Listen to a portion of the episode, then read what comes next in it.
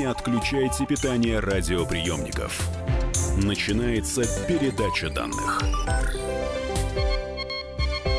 Здравствуйте, друзья. У микрофона Мария Баченина. И сегодня у нас в гостях, а, ну, я себе позволю, вольность а, назову уже товарищ нашей программы, доктор биологических наук, профессор биологического факультета Московского государственного университета Вячеслав Дубынин. Вячеслав Альбертович, здравствуйте, спасибо, Добрый что пришли. Добрый день, за товарища отдельное спасибо. Это Все мы, спасибо. кто родом из СССР, очень даже нежно Ага. относимся к таким названиям. Да, согласна. Я тоже родом из СССР и не скрываю своего возраста.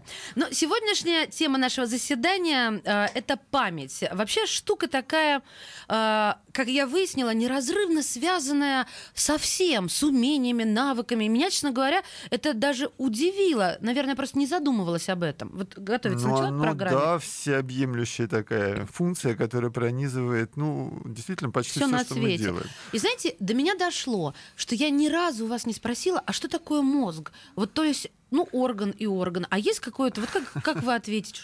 Что це мозг, значит? Ну, обычно я говорю так, ну, это где-то полтора килограмма такой желеобразной массы, которая аккуратно помещена в нашу черепную коробку. Вот. И она делает очень сложные штуки. А, Если ковырнуть поглубже, то там э, где-то 90 миллиардов нервных клеток, вот, каждый из которых такой небольшой себе компьютер. Мгм. И такой компьютер, он соединен еще где-то, ну, опять же, извините за цифры, пятью тысячами связей с другими компьютерами. И вот вся эта адская сеть, ее называют нейросетью, да, она запоминает, принимает решения, она отказывается, что-то хочет, да, она там видит, она там, не знаю, нюхает, двигается. И, и наше сознание в этой адской сети, вот то, что мы так любим, да, это, о, мы, это мы, это я, Ага, это такой, знаете, как маленький пользователь в огромном компьютерном центре. То есть мозг что- нами управляет. Не, ну как, мозг отдельно, а мы в нем вот бродим так, да, и пытаемся на какие-то функции влиять. Так- Вот представьте себе, да, вот в зал вошли вы, да, и там работает, скажем, условно, тысяча компьютеров. А Вы подходите и видите, о, так себе нормально компьютер, да, то есть клавиатура, мышка, дисплей, вы видите, что происходит, и можете поуправлять. Ну, скажем, двигать рукой или Так. там слова говорить. А бывает, вы подходите к компьютеру и видите, что он работает, и на дисплее там все идет, а мышки нету и клавиатуры нет. Ну, например, наши эмоции, да, или тем более там наши какие-нибудь потребности, или еще что-нибудь. понимаете, Вячеслав А есть еще такие места у нас в мозге, когда вот вы подходите, видите, стоит черный ящик и что-то делает, а Ага. вы даже не Но это уже знаете. к психологу или к что- психиатру? Нет, это совершенно нормальная раскладка. Это так функции у нас в мозге То есть вам, ученым, легко живется с мыслью о том, что а, мы это мозг, а не мозг это мы. Вернее, нет, мозг это мы. Ну, а мне мы кажется, это вот, а, а, ну вот это как это, говорим Ленин, подразумеваем партию, и обратно это работает в обе стороны. Мы это мозг, мозг это мы. Не надо, тут не нужно проводить границу. заморачивайтесь, да? Конечно, ну что мы в словах-то вязнем? Хорошо. Вот та же самая память, например, это такая функция, где местами мы вроде можем управлять, а местами не можем. То Вот есть какие-то ее поговорим. аспекты, это не зависит от нашей воли. Я начну с вопроса, какие эксперименты проводились э, в ходе исследования памяти. То есть, э, ну, самые такие яркие, запоминающиеся. На ваше усмотрение, что, что- слушатели... Да, самый яркий, запоминающийся Иван Петрович Павлов и его собаки, конечно.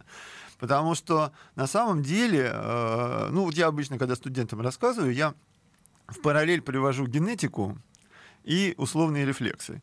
Когда-то еще в XIX веке, да, Грегор Мендель, такой чудесный моравский ученый, он открыл свои законы эти самые. Все знали, что дети похожи на родителей. А как это изучать? Как?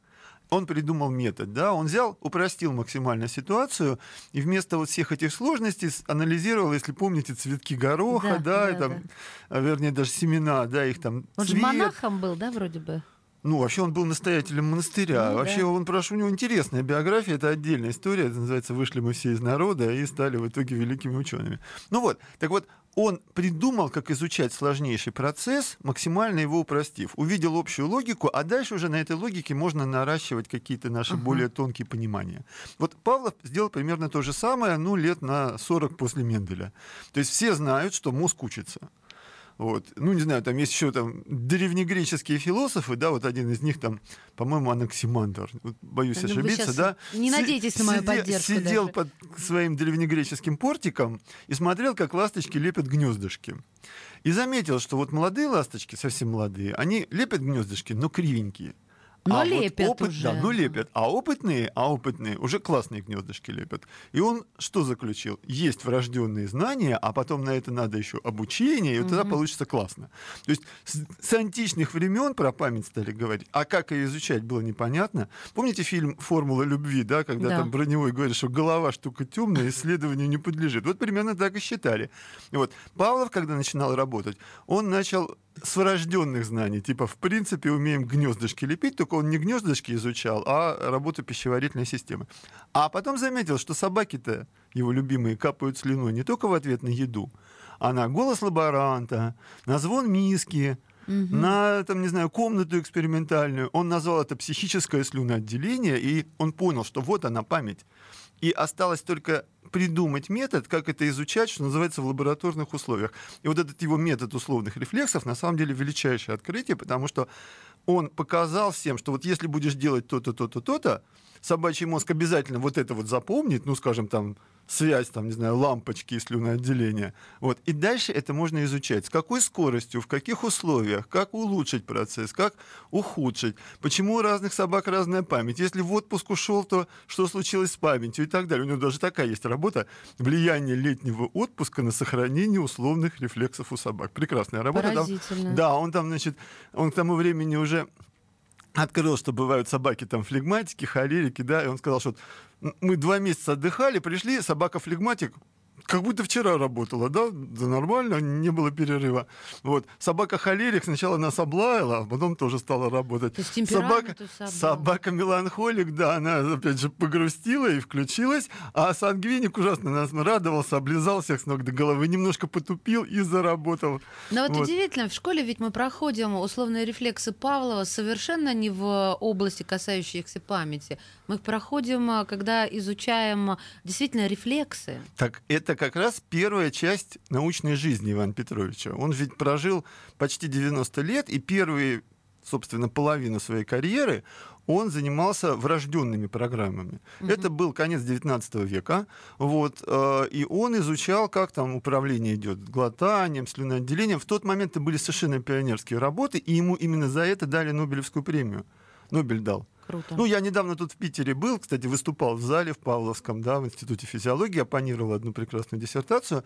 Питерцы рассказывают, что Нобель и Павлов были, собственно, знакомы, да, и э, ну, вроде как вот, типа, гуляя по стрелке Васильевского острова, Нобель спросил, да? Иван, хочешь первую Нобелевскую премию, прям тебе а дадим?» Иван взял и не А он отказался. нет, да, он сказал, нет, первая неловко, давайте ну, третья будет, да, и вот и в тот момент, когда он получал свою Нобелевскую премию, а как это, вот знаете, как в Оскаре, да, получаешь премию и речь говоришь, Да. вот он сказал, что все эти врожденные рефлексы это классно, но вот это психическое слюноотделение нам кажется гораздо более интересной штукой, потому что это подход к памяти, к обучению. И дальше будем с этим заниматься. И вот дальше Павла уже 60 лет, и он дальше почти 30 лет развивает именно это направление, несмотря там на гражданскую революцию, гражданскую войну, да, там сталинский этот самый террор, там и все такое, он сумел сохранить свою лабораторию, никого никуда там не отправили, не посадили, построили академгородок в Колтушах, который до сих пор существует. И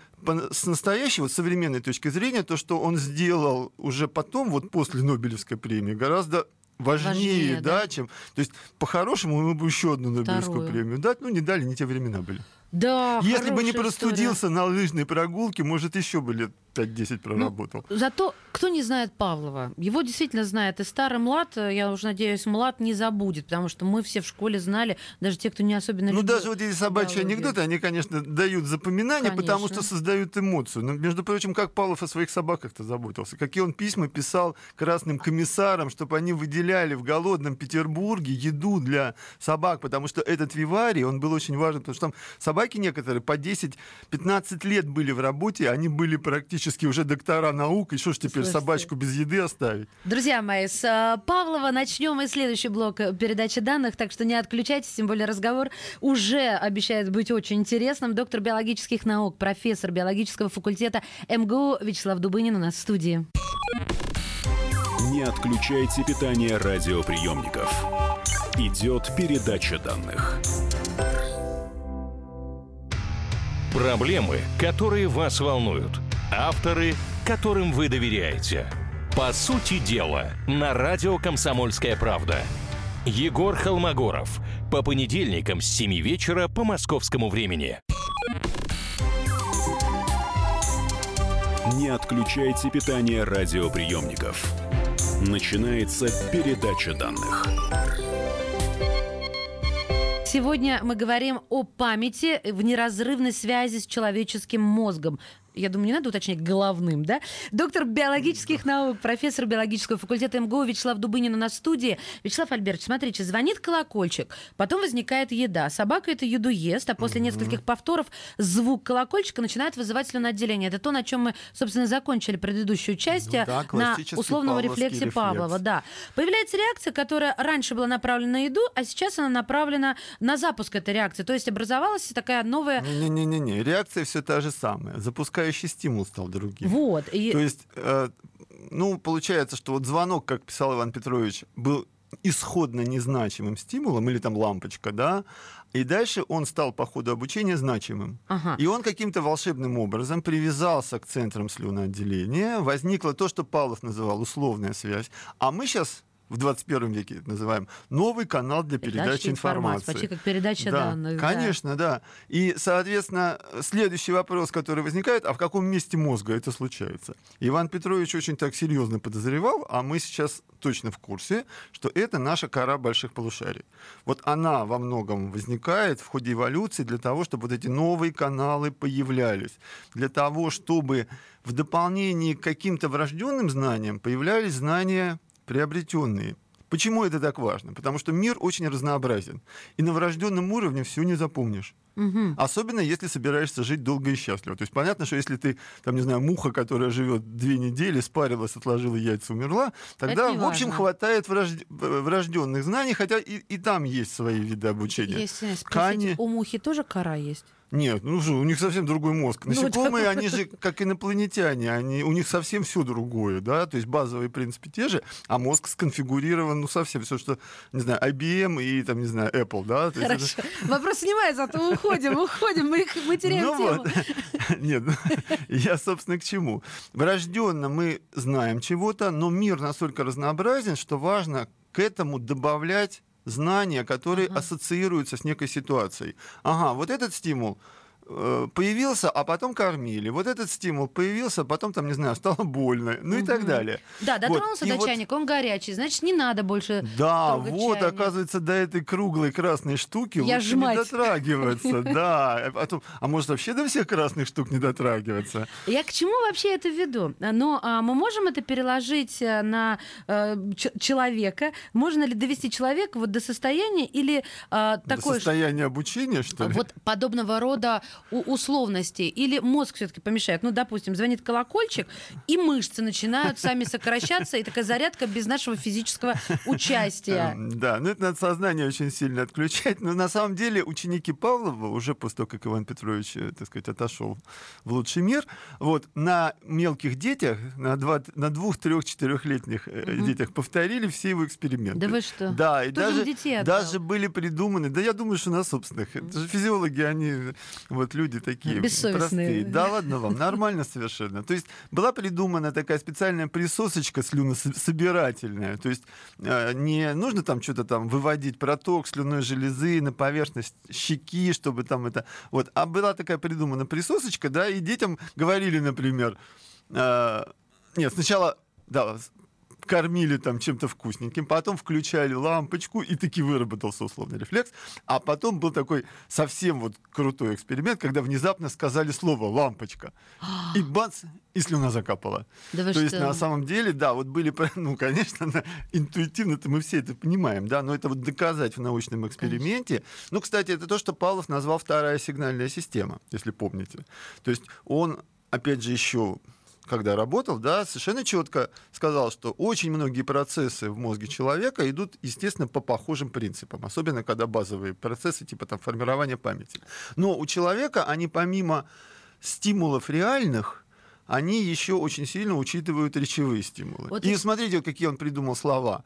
Значит, вот тот сигнал, который стимул, который врожденно наш мозг знает, скажем, вкус еды, он назвал безусловным стимулом, врожденно значимым, да, вот. А вот, например, лампочка, он назвал сигнал будущего подкрепления, сигнал Мгм. условный стимул, вот, э, сигнал первого порядка. А вот слово лампочка он назвал сигнал сигнала. Знаете, вот это красиво было, да, там песнь песней, да, Да, там я понимаю. сказка А лимон это получается отс- безусловно, да? Когда я думаю про лимон, у меня отделение э, слюны.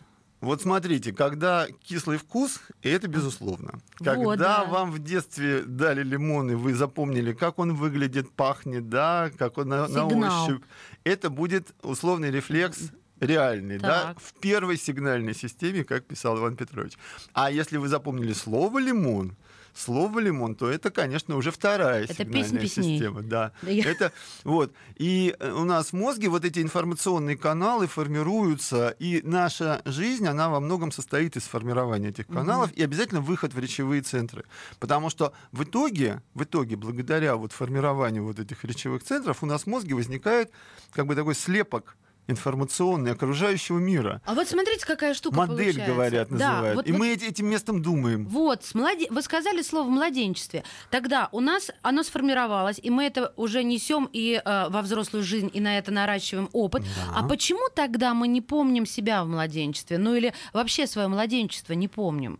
А это же тоже опыт некий. И э, кто, кто помнит себя? Вот, вот это как ученые Ну, объясняют. во-первых, э, мне известны люди, которые помнят себя даже иногда в полгодика. Вот лично просто Ну, такие какие-то да? флешбеки, да, я но тем не полагаю. менее. Ну, считается, что наш мозг, он же все-таки довольно сильно меняется, растет, там контакты переформатируются. Если вы какую-то информацию повторно не используете, не возобновляете, она начинает затираться. На самом деле, то, что вы сказали, касается не только младенчества. Попробуйте вспомнить, что с вами было там в этот день 7 Вообще, лет назад. Это Вы поразительная история. Я думала, у меня хорошая память. Э, А потом, когда действительно не в первый просто раз разговор уже про память складывается, э, когда мы начали анализировать, я поняла, что я не помню очень многих вещей. Так это же, а меня... это же прекрасное, замечательное свойство Я- памяти. Я даже не жалуюсь, понимаете, но самое главное, что меня поразило. Вот, казалось бы, первое свидание в голове женском мозге, оно откладывает, ну, сильнейший эмоциональный такой, да, след оставляет. Ну Да, в И как- мужском тоже, между прочим. Безусловно. Ну, Не смотрите, я провела эксперимент. Я поговорила с этим уже мужчиной, да, вот с которым это было, а, наше с ним первое свидание. И удивительно, поразительно. Я говорила, э, ну вот объяснила, что мне нужно это с точки зрения экспериментальной, чтобы все было четко-четко, все самые детали, которые Ага, можно вспомнить. Мы помним с ним абсолютно два разных свидания. Вот представьте себе, Ага. это, это было наше Прекрасный общее. пример, да. Как, как это? Я до сих пор через всю жизнь проношу э, этот шок, что он помнит одно, а я другое совершенно. А это было одно и то же событие. Ну, во-первых, вы смотрели на мир с разных точек зрения, и вы, может быть, смотрели ему в глаза, а он смотрел в ваше декольте, да, и это как бы уже совершенно разный фон. Хорошо, я боялась. А во-вторых, на самом деле, то, что с нами происходит, э, с нашей памятью, да, похоже на многократное переписывание какого-то манускрипта. И вот оно переписывается, переписывается, причем переписывается еще такими как бы ленивыми писарями. То есть, что-то у нас тут целых 100 страниц. Так мы это перепишем и оставим 20. А еще там через там, 5 лет, да, что, целых 20 страниц, да, оставим 4. Вот. А потом приходит один э, еще лет через да, 5 и говорит, да вообще какая-то фигня, вот тут одного предложения, хватит его. Было свидание. Подлость какая, да? Да нет, нормально, потому что у нас емкость нашей вот такой вот рабочей памяти, она не так велика. Это вы корпоративную или рабочую? Что ну, это то, такое что рабочее? легко извлекается, то, что довольно легко вытаскивается, когда вам не нужно сидеть сидеть и мучительно вытягивать ассоциации. То есть на самом деле, если бы вы с вашим как это, бы- Молчелом. бывшим, да, сели и как следует стали вспоминать ситуацию, я думаю, что вы бы нашли много все-таки общих мест. И постеп- Но это надо было помедитировать несколько часов, а лучше несколько дней. Вот, еще Ну, это бы добром не кончилось, поэтому мы не да, рискнули, да. Да, есть свои опасности. Вот, это надо было там, не знаю, может быть, вернуться в то же место, может быть, одеть ту же одежду, может быть, съесть ту же еду. И вот тогда за эти ниточки, да, вот такие вот, вот такие, ну это вот как лес, в котором тропинки почти заросли. Но намеки вы видите. Я поняла Если вас. вам очень нужно, вы можете нащупать их. Вот. вот меня всегда, на самом деле, в этой ситуации тоже поражало, как, например, писатели, когда пишут о своем детстве, начинают вытягивать эти детали. А дальше, когда вот уже общаешься с людьми, они говорят, что а ты попробуй сам, ты поспоминай как следует, как следует. То есть на самом деле этих не, не заросших до конца тропинок очень много. Но нужно потратить на это сил. Вот так вдруг вот эта рабочая память, вы мало деталей вытащите. А так вот пошло, пошло. А если есть материальная реальная основа, вот тот же самый ребенок сейчас вот растет и у вас, и у меня, да, мы делаем сейчас, например, очень много фотографий. Вот ребенок дальше будет эти фотографии смотреть, и его детская память будет Да, возобновляться. это крючочки, понимаете? это крючочки, Очень- я согласна. Крючочки, Маячки, ориентирчики, да, да, тропинки, да, да, сказали. да, Другое дело, что мы за жизнь сделаем миллионы фотографий, и что мы будем целыми днями это Я просматривать? иногда смотрю, Оно на- Вячеслав Альбертович, на фотографии и не понимаю, кто на них рядом со мной. Значит, сделали слишком большую Вы паузу. представляете, в Да. каких-то немыслимых Ну, понимаете, условиях. в клинике известна очень, на самом деле, тяжелая патология, когда люди помнят все. Вот сейчас об этом И вот поговорим. Я это, это очень такая судьба Вас прерву буквально на мгновение, чтобы напомнить нашим слушателям про память. Мы сегодня говорим с профессором биологического факультета МГУ Вячеслав Дубынин в студии «Комсомолки». Мы вернемся, не теряйтесь. Не отключайте питание радиоприемников. Идет передача данных. Проблемы, которые вас волнуют. Авторы, которым вы доверяете. По сути дела, на радио «Комсомольская правда». Николай Стариков. По вторникам с 7 вечера по московскому времени. Не отключайте питание радиоприемников. Начинается передача данных. Меня зовут Мария Баченина, и тема сегодняшнего нашего заседания – память. В студии «Комсомольская правда» доктор биологических наук, профессор биологического факультета МГУ Вячеслав Дубынин. Вячеслав Альбертович, мы с вами остановились. Я для вас и для слушателей. Думаю, у вас-то память пока так не хромает, чтобы забыть. Это оперативная, она Да. обычно не хромает. Вот, остановились на том, что и помнить все это не самое лучшее качество человека, что, мол, тяжко с этим. А объясните, почему? Мне казалось, это так здорово, когда память феноменальная, как, э, как говорится. Ну вот представьте себе, что вы помните, например, завтрак, который у вас был, там, не знаю, 15 лет назад, так же, как какое-нибудь, не знаю, совещание вчера. Вот. То есть мозг на самом деле теряется в этих деталях. Это все равно, что вот у вас квартира, где все лежит тонким или даже не очень тонким слоем, и тут вам нужно найти, там, не знаю, ну, нужную губную помаду или конспект какой-нибудь, да, или ваш мобильный телефон, где главное, где второстепенное. То есть на самом деле то, что наша память, как бы, и вот эти тропинки зарастают, как в лесу, это очень здорово, потому что в итоге остаются только те тропинки, по которым мы часто ходим. И А это... это- позволяет, ну, сделать наши, наши представления, э, представления о мире более-менее обозримым. Иначе мы не знаем, по какой тропинке идти, мы не видим, где главное, где не главное. Понятно. А вот как-то с этим, о чем вы только что сказали, связано дежавю? Когда мы либо заросшая тропинкой, нам кажется, она знакомой, либо наоборот помним лишнее, и мозг подсовывает, мол, ага, это тот самый файл. Э, Вот, может быть, как-то так? Ну, обычно так мы рассказываем, что мы, когда запоминаем нечто, да, мы запоминаем это по некоторым признакам. Ну, там, условно, да, мы запомнили человека и представляем его фигуру, лицо, обычную одежду, там, походку. И дальше вы видите издали, ага, вот вроде идет мой знакомый Вася. Подходит, а, вроде- а это не Вася, да, и вообще там, скажем, Да, не да. мужчина, а женщина. Вот что это произошло? Это Вася операцию сделал, видимо, по смене пола.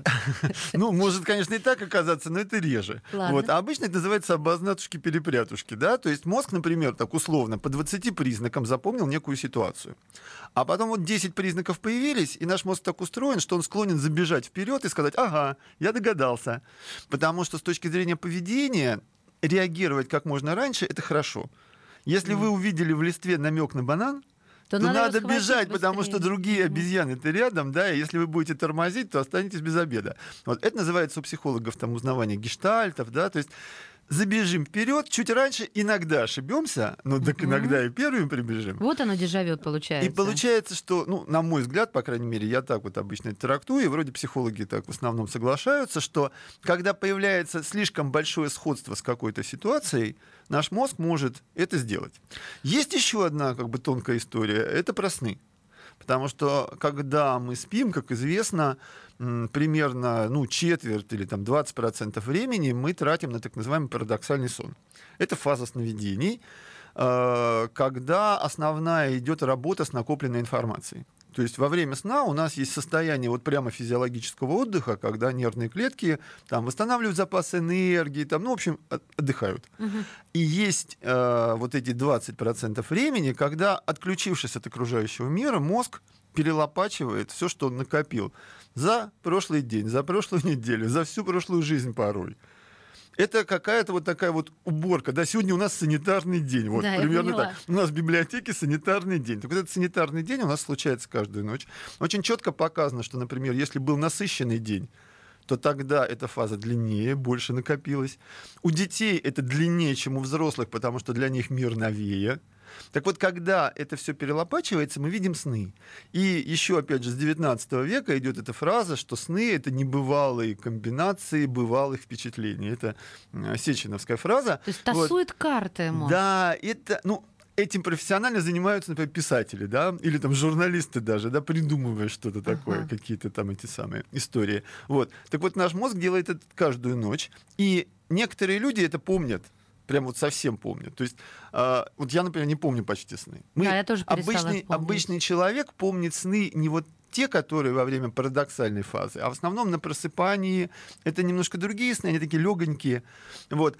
А, Но парадоксальная фаза есть у всех, и все эти сны есть у всех, Класс. да, но помнит примерно каждый два- двадцатый. Я обычно, когда лекцию читаю, и в аудитории сидит хотя бы человек 30-40, я спрашиваю, кто-нибудь видит? И вот обязательно один-два человека поднимают и говорят, да, я вижу каждый день, у меня сериалы, да, я как бы э, жду, это у меня буквально вторая жизнь во сне. И вот эти комбинации, они, хотя и порой мы не помним на сознательном уровне, они могут там где-то в глубинах сидеть, и опять же это может быть эффект дежавю. То есть Я вы это поняла, могли да, видеть да. во сне. Я поняла. Причем во сне это скомбинировалось просто из-за того, что вот вы потрясли да, или коробочку. кости да. бросили.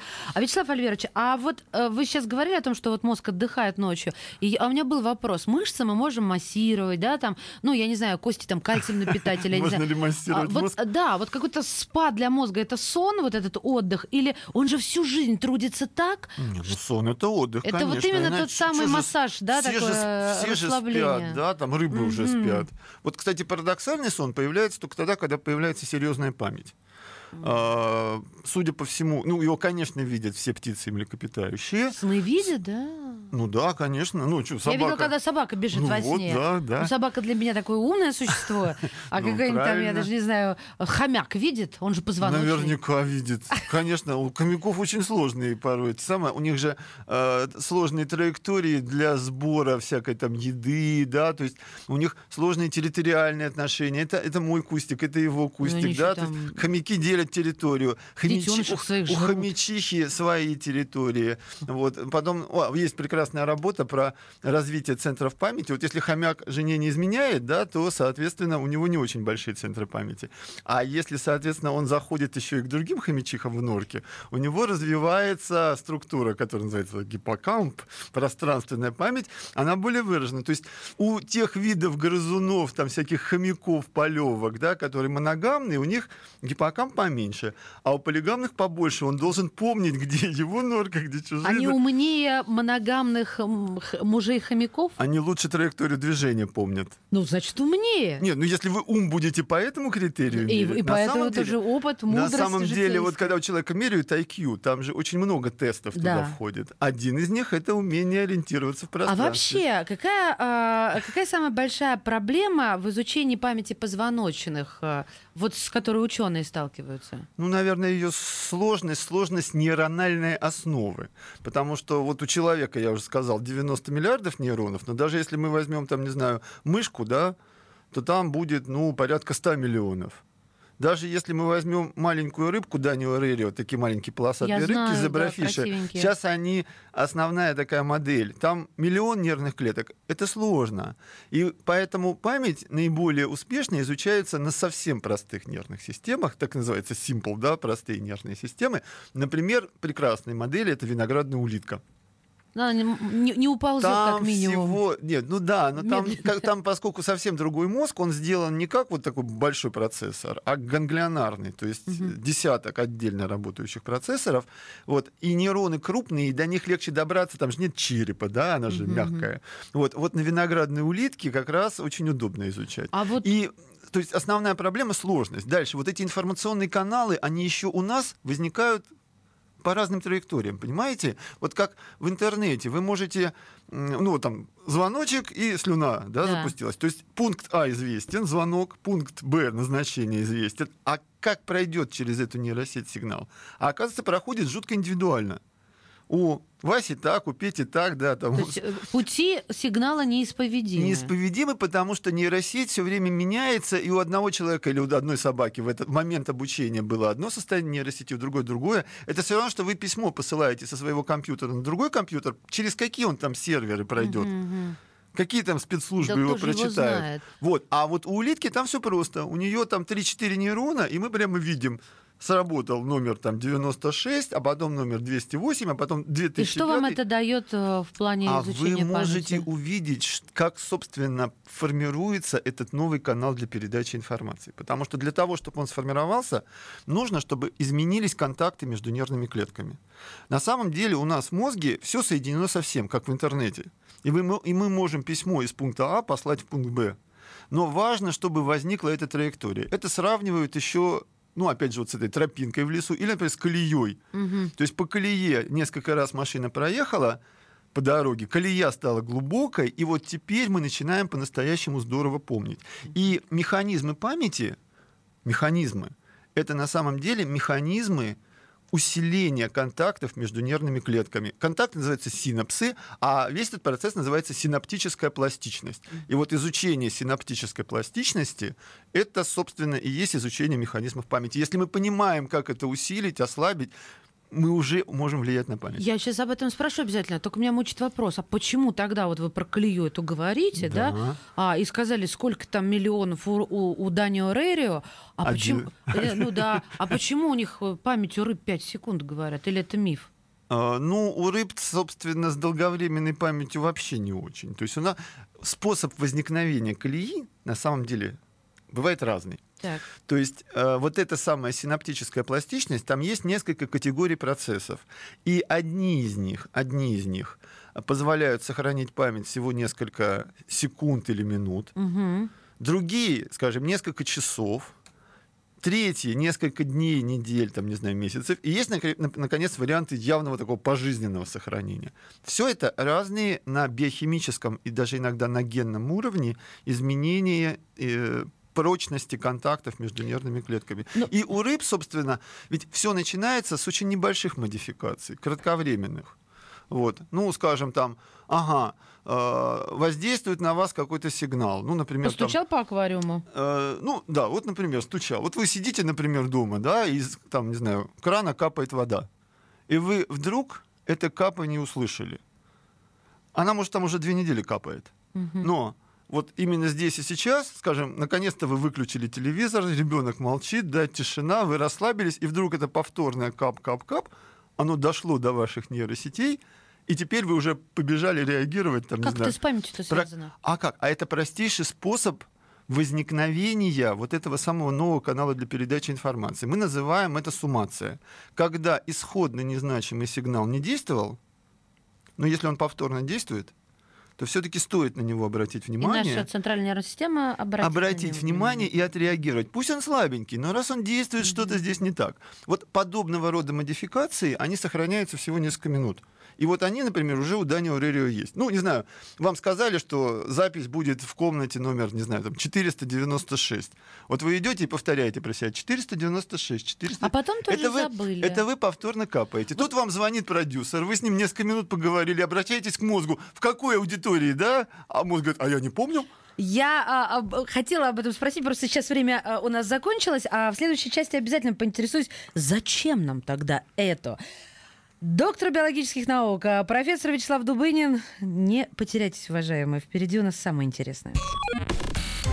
Не отключайте питание радиоприемников. Идет передача данных. Проблемы, которые вас волнуют. Авторы, которым вы доверяете. По сути дела, на радио «Комсомольская правда». Дмитрий Потапенко. По пятницам с 7 вечера по московскому времени. Не отключайте питание радиоприемников. Начинается передача данных. Итак, друзья мои, профессор Дубынин, доктор биологических наук, а, говорим мы сегодня о памяти. И вот Вячеслав Альбертович говорит, что э, центральная нервная система это один из видов памяти, я так понимаю, да? Она наконец среагировала на что-то, но мы это быстро забываем. А как еще это раз На называется? повторный слабый сигнал, суммация называется. Суммация, да. Ну, не знаю, там вы, вам От кажется, слова что у вас... сумма какая-то. Да, мне да, кажется, когда повторно суммируется, скажем, вам кажется, что вроде зуб заболел, дотронулись, не болит. Да, а зачем нам это, если мы болит. это быстро очень забываем? А потому что если какой-то стимул повторяется, на него стоит отреагировать, отреагировал и дальше пошел. Или записал уже в другой тип памяти, если а нужно, если там да? что-то серьезное, если вслед за этим возникла, например, какая-нибудь эмоция, тогда уже можно записать на следующий уровень, на этот самый гиппокамп, когда память сохранится несколько часов. А если эмоции еще больше, это еще повторять серьезнее, серьезнее раз за разом, тогда уже можно переписать в настоящую долговременную память. Все завязано на эмоциях. Вот все. А как же без этого? Нет, нет, нет, мне Нет, это очень есть- нравится. есть на потому самом что я до деле. этого интуитивно как-то дошла. Есть один вид памяти, причем очень серьезный, он называется импринтинг, где об- Генетическая, обходится... Нет, это не генетическое, это вроде полироида. Ну, по... То есть так щелк и вылезло, да? Вот, например, детеныш рождается, и он не знает, как выглядит его мама. Так. Щелк и записывает. Запомнил. Запах там или внешний А почему вид, не медсестра, которая его извлекла из мамы, стала его мамой в Ну, импринтинге? если, конечно, медсестра с ним будет возиться, тогда есть шанс, что он А, то есть это не медсестру- мгновенный после рождения Нет, с- не мгновенно. сканирование? Это, это, ну, ну, вообще у людей с этим вообще помягче, да, слава богу, у нас не, не так вот все это самое. Вот, а вот у каких-нибудь, там, не знаю, птиц или там какие-то зебры копытные, да, вот представьте себе, э, в том же самом стаде зебр или лошадей, там же много их, и Да. надо очень быстро записать, ну, прежде всего, запах своей собственной мамы, да, и э, это происходит в течение нескольких часов. То есть идет запечатление, запоминание, это называется импринтинг.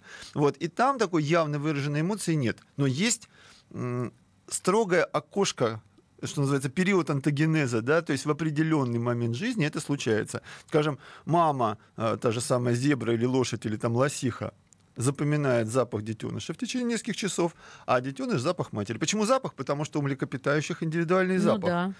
Индивидуальный запах. Это самое надежное. А у зебр еще и полоски запоминают. У них Вот полоски получается, это варианты импринтинга. Да, это Очень импринтинг, и там особо эмоция даже и не играет. И с импринтингом много разных историй. Ну, например, там лосось запоминает э, вкус то- того ручейка, в О, котором он Господи, Я в жизни не родился. догадалась, что лосось это рыбы пьют.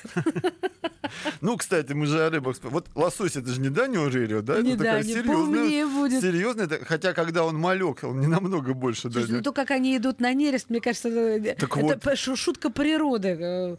Подумаешь, вот идиот, что на месте нельзя вот то же самое сделать? Нет, против течения, куда-то там рисковать А жизнью. представляете, да, то есть получается, что вот эта память, которая с ним случилась 10 лет назад, вот он Мгм. скатился в, там, в Охотское море, да, там плавал 10 лет, а потом по вкусу находит сначала эту речку, потом каждый поворот, и в конце концов Поразительно. мечет икру и помирает на том же самом месте, где родился, чтобы на его разрушающемся теле развелись всякие бактерии и червячки, которыми будут питаться дети. Ну Представляете? понятно, что это Знаете, круговорот. Это- Какая это судьба? Слава это богу, у нас не так. Поразительно. А Нет, все равно это поразительно. Я боюсь, не успею, поэтому прямо сейчас это вопрос.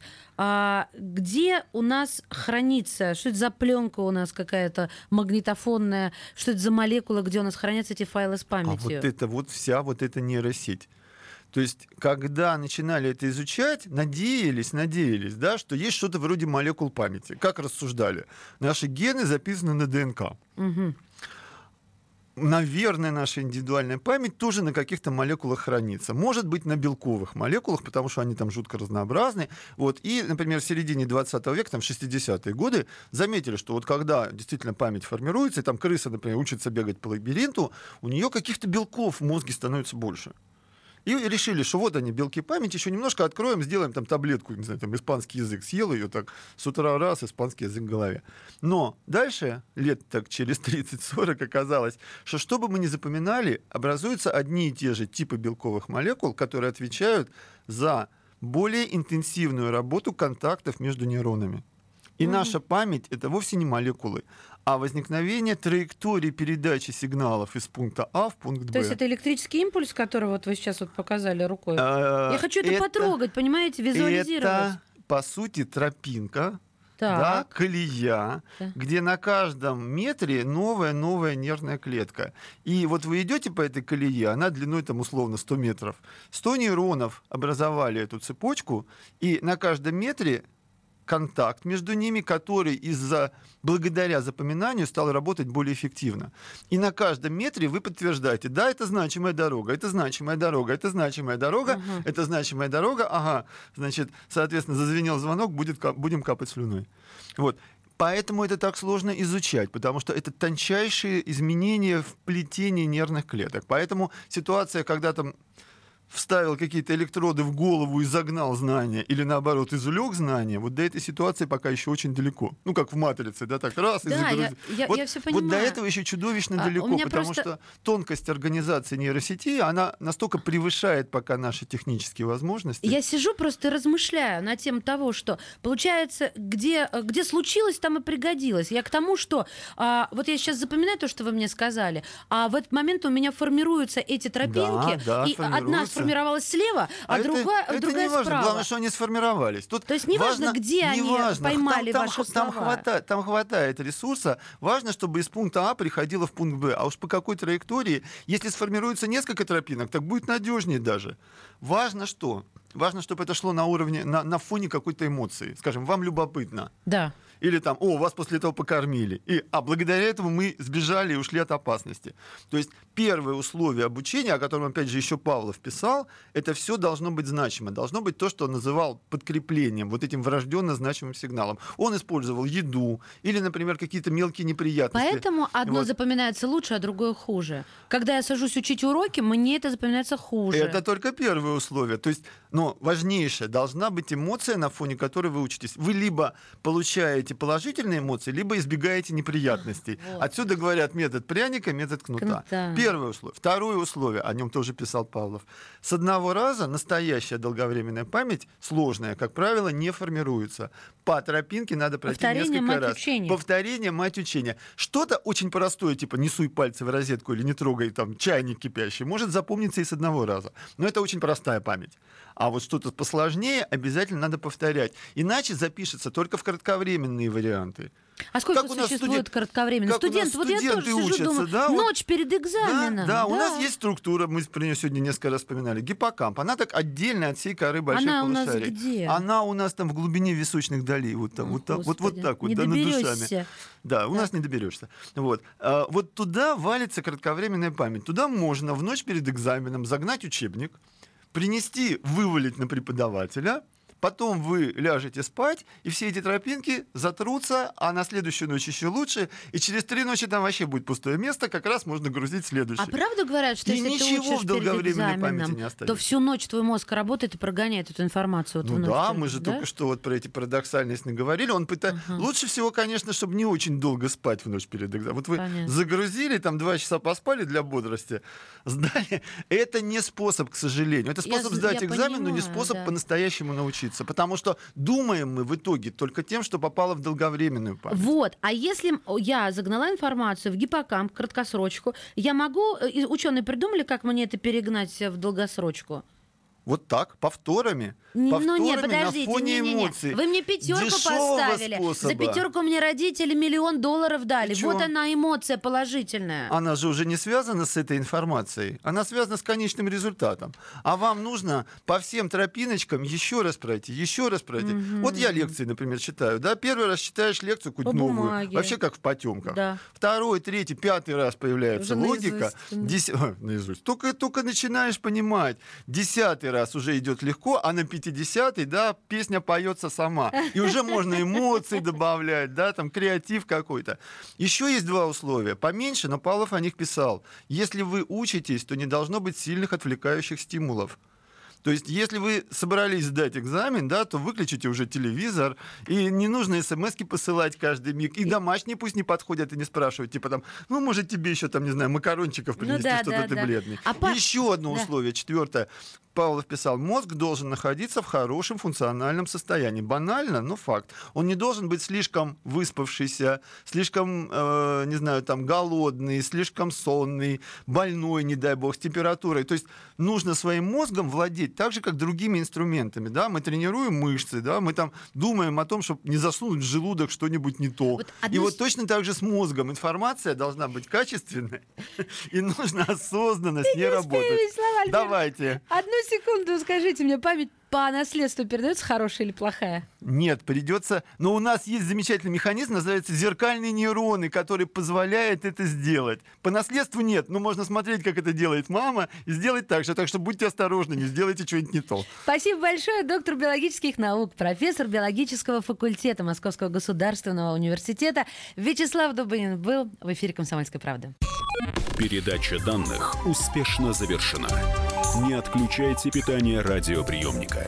Скоро начнется другая передача. Главное аналитическое шоу страны. Михаил Владимирович Юрьев, Михаил Владимирович Леонтьев, Илья Савельев. Это главтема. Они знают, как надо.